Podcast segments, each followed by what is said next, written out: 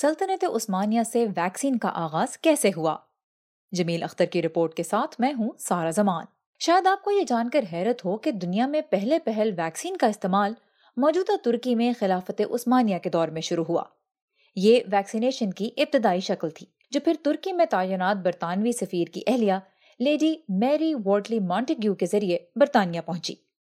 اس کہانی کی ابتدا لیڈی مانٹیگیو کے ایک خط سے ہوتی ہے۔ جو انہوں نے سترہ سو سترہ میں استنبول سے لندن میں اپنے ایک دوست کو لکھا۔ اس خط میں انہوں نے بڑی حیرت کا اظہار کرتے ہوئے بتایا کہ شاہی طبیب لوگوں کے جسم پر کٹ لگا کر ایک خاص چیز لگاتے ہیں، جس سے وہ چیچک سے محفوظ ہو جاتے ہیں۔ لیڈی مانٹیگیو کے شوہر ایڈورڈ مانٹیگیو سترہ سو سترہ سے سترہ سو اکیس تک ترکی میں برطانیہ کے سفیر تھے۔ ان کی اہلیہ میری مانٹیگیو کو چیچک کے علاج میں گہری دلچسپی تھی، کیونکہ وہ خود بمشکل اس مہلک وبا سے اپنی جان بچا پائی تھیں۔ لیکن یہ مرض ان کے جسم پر کئی بدنما داغ چھوڑ گیا تھا۔ ان کے کئی عزیز و اقارب چیچک سے ہلاک ہو چکے تھے، جس سے ان کے دل میں ایک خوف بیٹھ گیا تھا اور وہ اپنے بچوں کو اس بیماری سے محفوظ رکھنا چاہتی تھیں۔ یہ وہ دور تھا جب چیچک کی وبا یورپ سمیت دنیا کے کئی اور ملکوں میں تباہی پھیلا رہی تھی۔ اٹھارہویں صدی میں ہر سال صرف یورپ میں چار لاکھ کے قریب افراد اس وبا سے ہلاک ہو جاتے تھے اور صحتیاب ہونے والوں میں سے ایک تہائی اپنی بینائی کھو بیٹھتے تھے۔ اور باقی ماندہ کے چہروں اور جسم پر بدنما داغ رہ جاتے تھے اور اس ہلاکت خیز وبا کا کوئی علاج دستیاب نہیں تھا۔ لیڈی میری وارٹلی اپنے شوہر ایڈورڈ مونٹیگیو کے ہمراہ جب سترہ سو سترہ میں استنبول پہنچی تو انہیں یہ دیکھ کر حیرت ہوئی کہ ترکی میں چیچک کی وبا کنٹرول میں تھی۔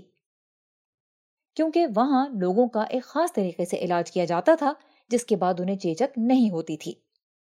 لیڈی مونٹیگیو کو اس طریقہ کار پر اس قدر بھروسہ ہو گیا کہ انہوں نے سفارت خانے کے مالج چارلز میڈلینڈ کے ساتھ اپنے پانچ سالہ بیٹے کو چیچک سے بچاؤ کا کٹ لگوانے کے لیے شاہی طبیب کے پاس بھجوایا۔ سن سترہ سو اکیس میں جب سفارتی مدت ختم ہونے کے بعد مانٹیگو خاندان وطن واپس لوٹا، تو ڈاکٹر میڈلینڈ بھی ان کے ساتھ تھے۔ انہوں نے تاج برطانیہ کے مالجوں کو اس طریقہ علاج پر قائل کرنے کے لیے مانٹیگو کی چار سالہ بیٹی کو ان کے سامنے کٹ لگا کر ایک دوا لگائی، جو وہ ترکی سے اپنے ساتھ لائے تھے۔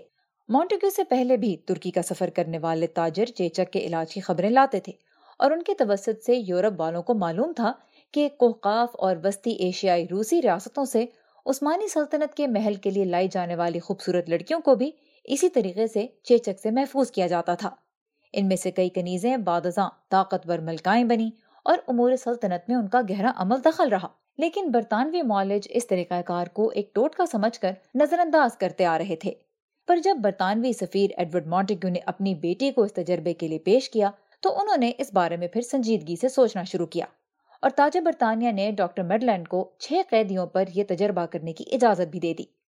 انہیں کٹ لگا کر دوا دی گئی اور کچھ عرصے کے بعد انہیں چیچک زدہ ماحول میں رکھا گیا جہاں وہ محفوظ رہے۔ برطانوی شاہی خاندان اس تجربے سے اتنا متاثر ہوا کہ پرنسس آف ویلز کی دو بیٹیوں کو بھی یہ دوا دی گئی۔ جس سے برطانیہ میں ویکسین کی تیاری کی جانب سنجیدہ کوششوں کا آغاز ہوا۔ اور بلاخر سترہ سو چھیانوے میں ڈاکٹر ایڈورڈ جنز نے چیچک زدہ گائے سے حاصل کردہ مواد لے کر دنیا کی پہلی ویکسین متعارف کرائی، جس نے آنے والے برسوں میں دنیا سے اس موزی وبا کا خاتمہ کر دیا۔ آپ سوچ رہے ہوں گے کہ چیچک کی مخصوص دوا کیا تھی۔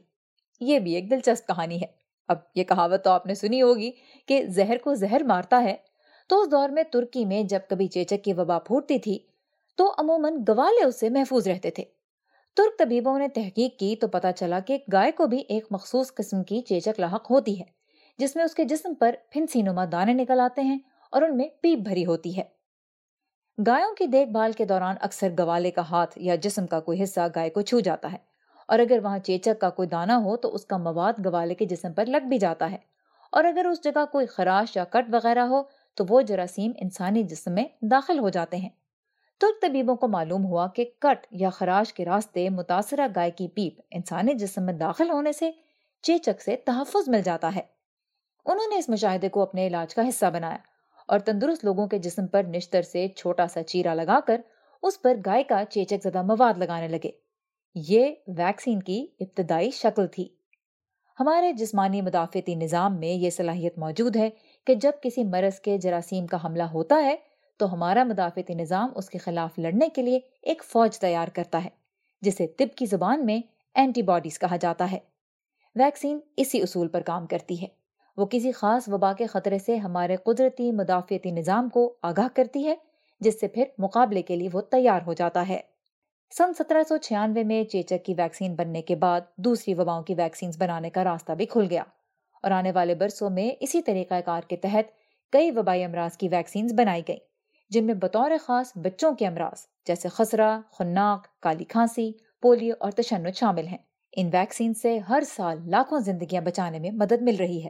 تو غور سے دیکھیے گا، ہو سکتا ہے کہ آپ کے بازو پر بھی چیچک کی ویکسین کا نشان ہو۔